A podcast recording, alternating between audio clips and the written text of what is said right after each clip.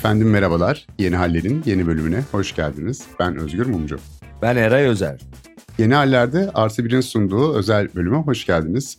Semtlere Artı Bir Yeşil etkinlikleri çerçevesinde Cihangir'de yüz yüze bir etkinlik gerçekleştirdik Eray Bey ile. Bugün de o etkinlikte konuştuklarımızı size de biraz aktaralım dedik ve özel olarak da bahsettiğimiz bir ağaç var, sedir ağacı. Onun etrafında ormanlarımız hakkında, ormanların yeniden ormanlaşması hakkında birkaç kelam edelim dedik.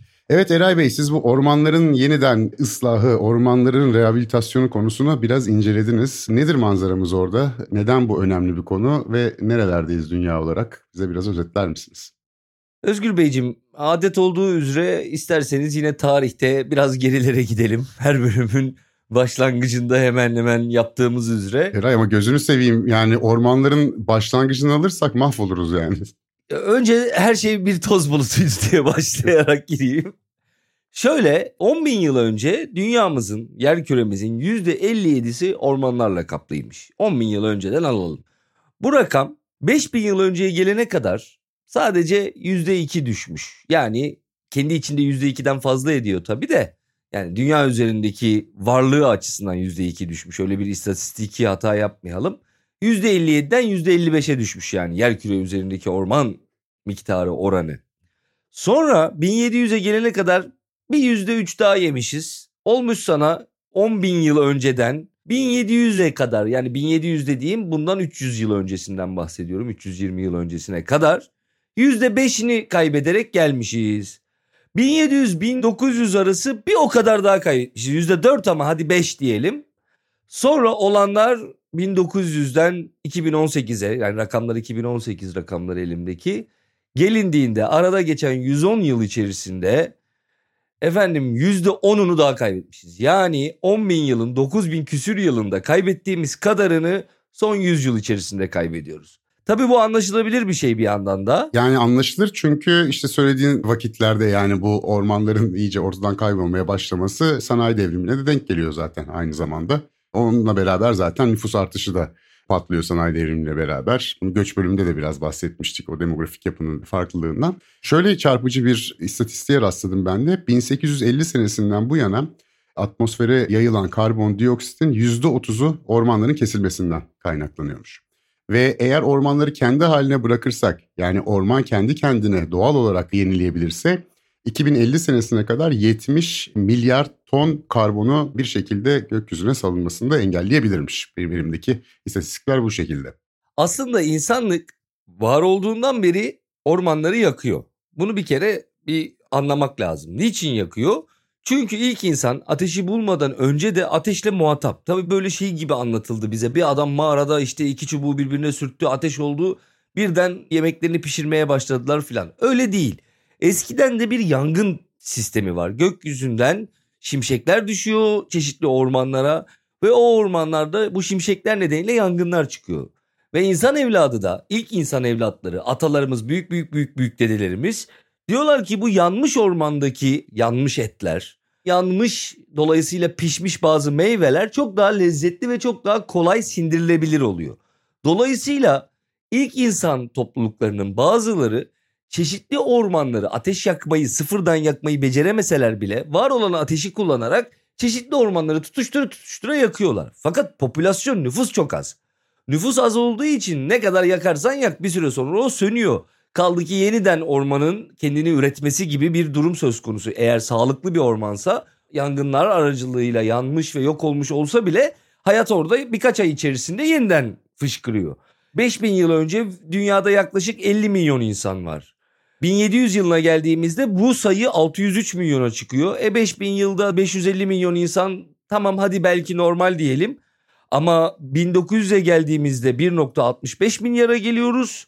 Ve daha sonrasında bugün artık 10 milyarları kovalar hale gelmiş vaziyetteyiz. Nasıl bir artış olduğunu, ne kadar büyük bir ivmelenme olduğunu görüyoruz. Dolayısıyla bu insanların yaşayacakları alanlar konusunda yine sıkıntı yok. Esas sorun bu insanları doyurmak yani bizleri doyurmak esas ormanları yok olma sebebi bugün hala bu yok oluşun yeniden ağaçlandırma çalışmalarına rağmen devam etmesinin sebebi aslında gıda. Sadece şöyle bir örnek vereyim. Bu kadar net. Bizim kullandığımız biftek ya biftek. Bugün bütün orman kaybının yani küresel ormansızlaşma diyelim buna. Bütün küresel ormansızlaşmanın %41'inin sebebi sadece biftek. Yani büyükbaş hayvanları doyurma zorunluluğumuz. Henüz barınmayı yukarı doğru dikey barınma, apartmanlar vasıtasıyla dikey barınma şeklinde bir noktaya kadar halletmiş insan evladı. Fakat yeme meselesi halledilemiyor. Büyükbaş hayvanların doyurulması için mısır, efendim soya, soya çok önemli mesela. Soya tarlaları, palm yine bizim bütün gıdalarımızda olan palm üretilmesi için. Bunlar bildiğimiz Amazon'daki bugün 1960'lardan bugüne %17'sini yok ettiğimiz Amazonlardaki bu alan açma, tarla açma çalışmalarının en büyük müsebbibi işte bu palm yağını üretebilmek, soya yetiştirebilmek. Şöyle anlatayım. Biz soyayı zannediyoruz ki işte soya sosu vardır bildiğimiz. Onun için üretilir. Çeşitli gıdalarda soya sütü var örneğin. Çeşitli gıda ürünlerine dönüştürülür soya diye düşünüyoruz. İnsanlık bütün dünyada üretilen soyanın sadece %19.2'sini gıda olarak tüketiyor. %77'si hayvan yemi olarak kullanılıyor. Dolayısıyla bu tür yani büyükbaş hayvanları özellikle doyurmak için biz ormanlarımızı kesmeye bugün de ne yazık ki devam ediyoruz. Yeniden ağaçlandırma çalışmaları devam ediyor olsa da bu tabii ki yeterli değil. Ve ormanlar azaldıkça sonuç itibariyle bu ormanlar bir karbon yutağı. Yani yeryüzünde bulunan karbonu işte bir şekilde gövdelerinde, yapraklarında hapsediyorlar. Ve ormanlar yandıkça o yutaklarda saklı olan karbon atmosfere karışıyor. Atmosfere karışınca sera etkisi artıyor. Sera etkisi artınca hava sıcaklığı, hava sıcaklığı arttıkça ormanlar bir daha yanıyor. Böyle bir fasit daire içinde gibiyiz. Ormanlar yandıkça tekrar karbon salınımına yol açıyor falan. E, buna benzer birçok mekanizma da var. İklim krizinin zaten en düşündürücü ve ürkütücü kısmı da bu. Yani bu şekilde bu fasit daireler bir noktadan sonra önü alınamaz bir ivme kazanır ve iklim değişikliğine karşı tedbir alır mıyız, alamaz mıyız? Bu önemli bir mesele. Şöyle bir rakamla seni destekleyeyim Özgür Beyciğim. Sadece bu orman kaybına bağlı olarak dünya üzerinde var olan atmosfere sarılan karbondioksit miktarı yıllık olarak 5 milyar ton ve bu da insan evladının yarattığı karbon emisyonunun %10'una tekabül ediyor. Bugün hava kirliliğinin onda birini bizzat biz doğaya karbondioksit salarak var olan kirliliğe ekstra bir katkı yapmış oluyoruz. Yani en az fosil yakıtlar vesaire kadar önemli bir noktada ormansızlaşmamız. Bugünkü var olan küresel ısınma ve iklim değişikliği tartışmaları ekseninde düşünecek olursak orman kaybı en büyük sebeplerden bir tanesi. Bir de tabii ormanlar bir şekilde etraflarına biraz nem de verdikleri için ormanların yanması ve kaybolması bu çok sıklıkla yaşamaya başladığımız sıcaklık dalgalarının da etkisini arttırıyor elbette. Yani herkes tecrübe etmiştir ki ağaçlı bir yerde betonlu bir yere göre çok daha az hissedersiniz sıcaklığı zaten derecede düşüktür. Özgür Bey burada ormanlardan bahsetmişken kısaca yani Türkiye'den birazcık bahsetmek isteriz. O da şu bugün Türkiye'de ormanlık alan genişliği, büyüklüğü 22 milyon hektar olarak açıklanıyor. Devletin resmi rakamları bunlar. Bu 2018 yılının verisi yine. 73'te ise 20.2 milyonmuş. Yani aslında Türkiye'de ağaç sayısında ve ormanlık alan sayısında bir artış görüyoruz devletin resmi rakamlarına göre. Burada bilim insanlarının yönelttikleri bir eleştiri demeyelim de tespit diyelim. Bu ormanların ne kadarının verimli olduğu. Verimli orman diye bir şey var. Yani kendini yenileme kapasitesine sahip, orman niteliği taşıyan bazı belli başlı özelliklere haiz yerlere verimli orman deniyor. Bizdeki sorun yarı yarıya olması. Yani neredeyse 22 milyon hektarın 10 milyonu verimsiz alan olarak geçiyor. Aslında o ağaçlar için çok uygun olmayan coğrafyalarda ekim yapılmış ağaçlar olabiliyor. Orman vasfına henüz kavuşmamış olabiliyor. Kendini yenileme kapasitesine sahip olmuyor vesaire.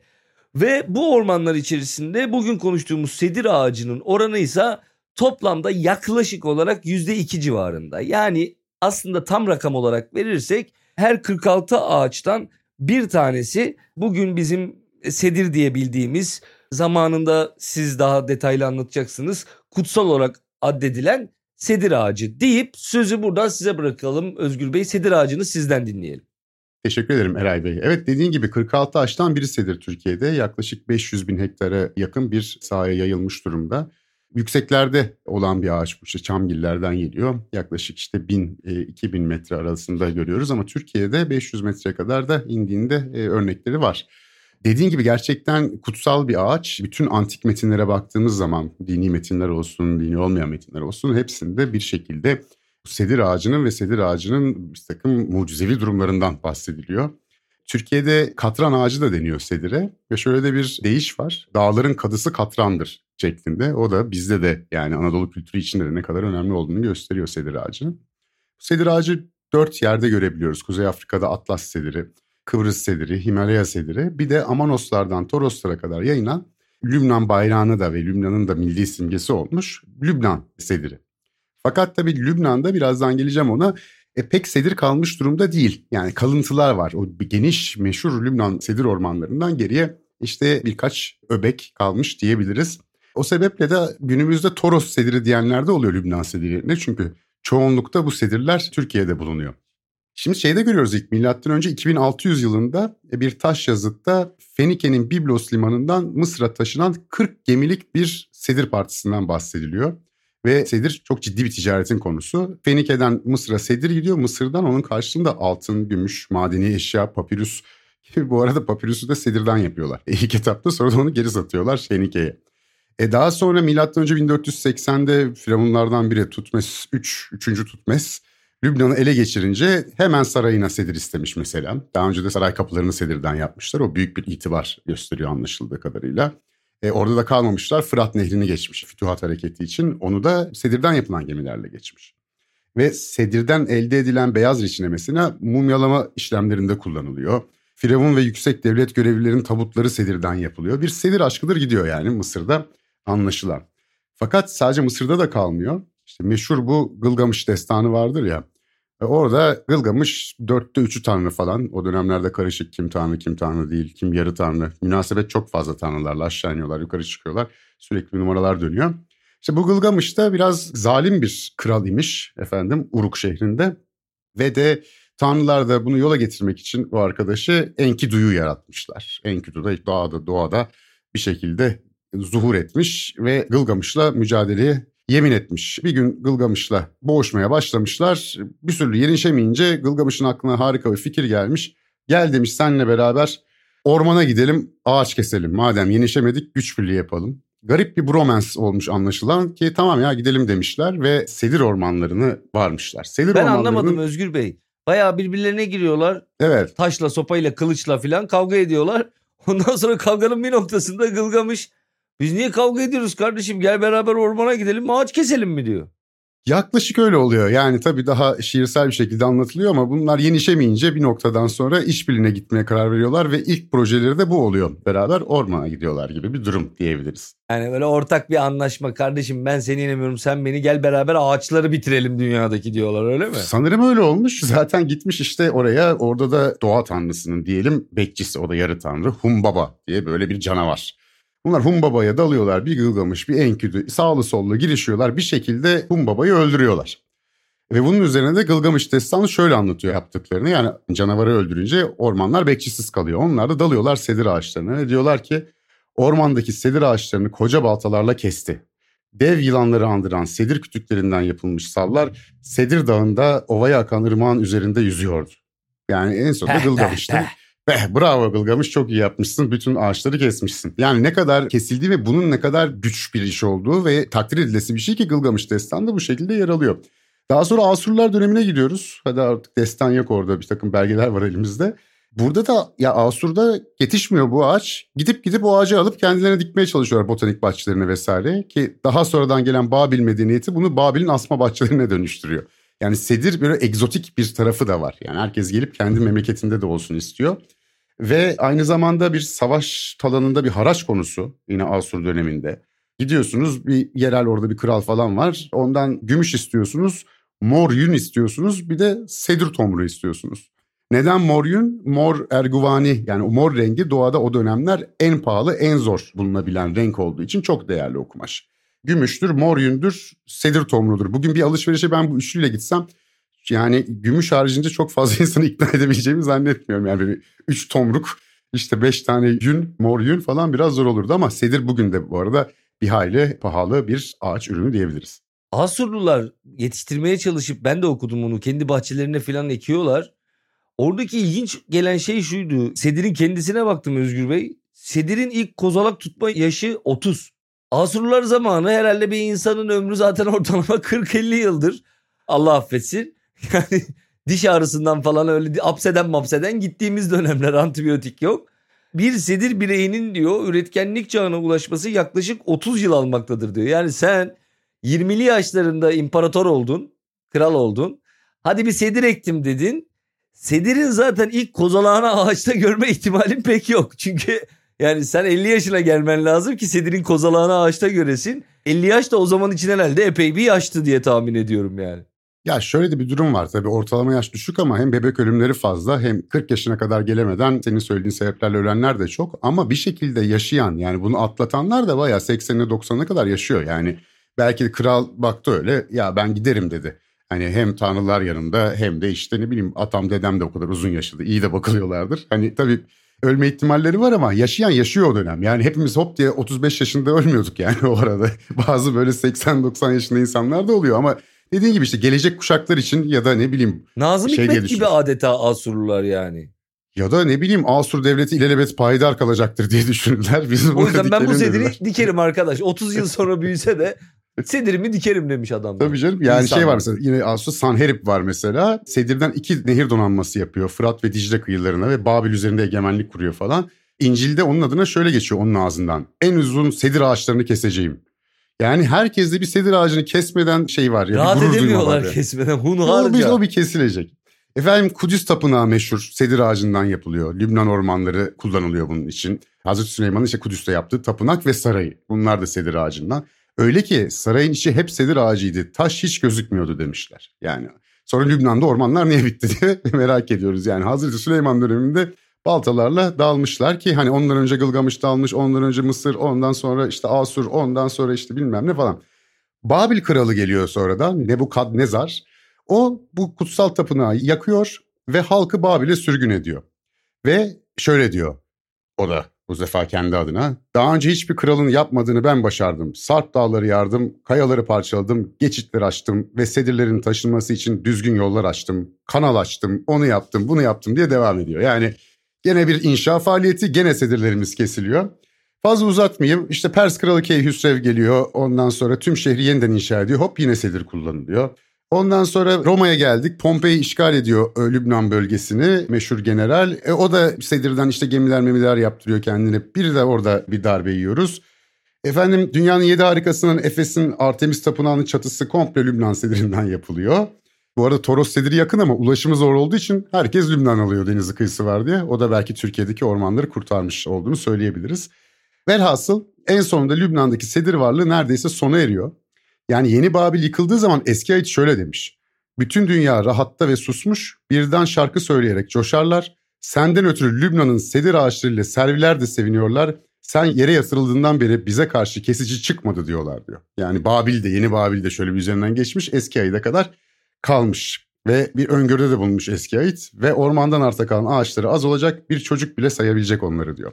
Yani belli ki bir tahribat varmış herkes de bunun farkındaymış. Sonradan işte Büyük İskender geliyor ya doğru düzgün sedir bulamıyor vesaire falan filan derken Hadrian, İmparator Hadrian kendisi de kullanmak istediği için bu sedir ağacını antik ormanların sınırlarına taşlar ve yazıtlar bırakarak burada ormanı kesenin başını ben keserim kardeşim diyor. Ve bir süre en azından bir koruma altına alıyor. Ama tabii böyle devam etmiyor. Daha sonraki devamında e, yine sedir ticareti yaygın bir şekilde devam ederek Lübnan'daki sedirleri bitiyor. Ve Türkiye'deki sedirlere kalıyoruz ve iyi ki de kalıyoruz çünkü işte 500 bin hektar sedir bulunmakta Türkiye'de ve Orman Genel Müdürlüğü'nde iki ayrı rehabilitasyon işlemiyle fena durumda değil. Ama şu anda mermer ocakları sedir ağacının doğal yayılma alanında olduğu için bazı verilmiş olan madencilik ruhsatları sedir ağaçlarını tehdit etmeye başlamış durumda. İşte Antalya'nın Hisarçandır, Alacadağ, Çığlıkkara, İbradi dağlarında özellikle büyük oranda tahribata uğrama riskleri var diyerek sözlerimi sedir bakımından bitireyim efendim şimdilik. Ama hakkında çok çok uzun konuşulabilecek bir ağaç. Yani beni çok şaşırttı. Notlarımın yarısından falan bahsedebildim ancak öyle söyleyeyim. Evet çok güzel bir ağaç tabii. Yani biraz daha genel bilgi verecek olursak biz böyle bazen tarihine geçmişine falan dalarken bu bir çam gillerden çam ağacına benzeyen bir ağaç. Şeyi görürsünüz böyle yere 90 derecelik açıyla çıkan ve uzaktan bakıldığında insanı andıran böyle salkım saçak dalları vardır. Çok güzel bir ağaç, kokulu bir ağaç. Bir süre sonra kokusunu kaybedebiliyor. Yani kesildikten ve mobilya olarak kullanıldıktan sonra 4-5 yıl diye yazmış bazı kaynaklarda. Yani mesela normalde kestiniz işte mobilya yaptınız yani yapmayalım mümkünse tabii de diyelim yapıldı. Bir süre sonra üstünü bir daha tıraşladığınızda yine aynı kokuyu almaya devam ediyorsunuz. Kokuyu içinde saklayabiliyor. Bir de kelime kökeni ilginç geldi. Senin de başta bahsettiğin gibi katran ağacı olarak Anadolu'da çok fazla yaygın. Kökenine bakınca Yunanca'dan Arapçaya geçen kedros kelimesinden türetildiğini görüyoruz. Etimolojik kökeninde. Bu ilginç işte kedros, kedron, katran yani katran da sedir aslında aynı kelime kökeninden geldikleri için öyle kullanılıyor. Katran da bugün artık işte bizim fosil yakıtlar ve petrol bazlı ürünlerden elde edilen bir şey olmasına rağmen o zamanlar ağaçların reçinilerinden yararlanıldığı için ve bu ağacın reçinesi de yine Özgür Bey'in bahsettiği gibi mumyalama dahil bir sürü işte kullanıldığı için katran ağacı olarak insanlar arasında bilinir hale gelmiş ve aynı zamanda da hep böyle erkek tanrılara referansla kullanılan bir ağaç yani bir erkek tanrı benzetmesi yapılıyor. Bu erkek tanrı benzetmesi de birazcık dönemin o dönemin seksizmi olarak okunabilir. Kedros'un hem sedirin kökeni olduğu hem de aynı zamanda da gücün, kuvvetin yani kudret kelimesinin kökeni olduğu yine aynı kökten geldiği söyleniyor. Ve dolayısıyla sedirin de bu kudretle, güçle özdeşleştiği yine yüksek rakımlarda olduğu için ağaç popülasyonu özellikle Akdeniz'de Toroslarda böyle bir kudret kavramıyla özdeşleştiği yazılıyor. Son olarak benim bu konuda yine ilgimi çeken bir tane şey de çok eski bir sedir ağacının bizim anıt ağaçlarımız içerisinde yer alıyor olması. Bir ismi de var o da çok hoş. Yüzüklerin Efendisi'nde ağaçların isimleri vardır. Bunun da ismi onun gibi Ambar Katran. Ambar Katran'ın yani kesin olmamakla birlikte 2300 küsür yaşında olduğu Antalya'nın Kumluca bölgesinde yer aldığı biliniyor. İnternetten Google'dan bir arama yaparsanız da Ambar Katran'ın görseline ulaşabilirsiniz. Ne kadar heybetli bir ağaç olduğunu görebilirsiniz diyerek ben de sözlerimi burada noktalamış olayım efendim. Bir orkolunuz varsa alalım Özgür Bey ormanların yok olmaması adına sizden bir orkoluk bekleriz. Yani evet ormanlar da yok olmamak için benim orkolumu bekliyorlardı. Şimdi bu ambar katran ağacı da tabii yaklaşık Büyük İskender'e denk geliyor zamanı. Büyük İskender e, Lübnan'da ya nerede bu sedirler niye bu kadar azalmış derken o esnada da Kumluca bölgesinde işte burada sedirler diye ambar katran yükselmesine başlamış. Ben şöyle bitireceğim. İslam'da da Sidretül Münteha diye bir kavram var. Bu tenhadaki sedir anlamına geliyor. Yani Miraç zamanında, Miraç'ta, yükselişte son durakta bulunan ve cennetin girişindeki ağaç olarak tanımlanıyor ve Cebrail bile bir adım atıp oradan öteye geçemiyor. Orada insana ait ilmin son sınırı varıldığı söyleniyor ve cennet aslında bir anlamda ondan sonra başlıyor. İşte göğün yedinci katı ondan sonra başlıyor. Işıl ışılda ışıldayan tek başına duran ilahi bir ağaç olarak betimlenmiş tenhadaki sedir. Yani bütün kutsal kitapların böylesine el üstünde tuttuğu ve hepsinin de bir anlamda bunun kesilmesine ve biçilmesine ve ortadan kaldırılmasına tepkiyi de yansıttığı bir ağaçtan bahsediyoruz. Valla şöyle söyleyeyim yani eğer pozitif bilimlere ya da küresel ısınmaya vesaireye pek inanmıyorsanız da sedire dokunanı çarpabilirler. Ben şimdiden onu söyleyeyim efendim. Esen kalın. Artı Bir'in sunduğu bu özel bölümde sizlerle birlikteydik. Görüşmek üzere efendim. Kalın sağlıcakla.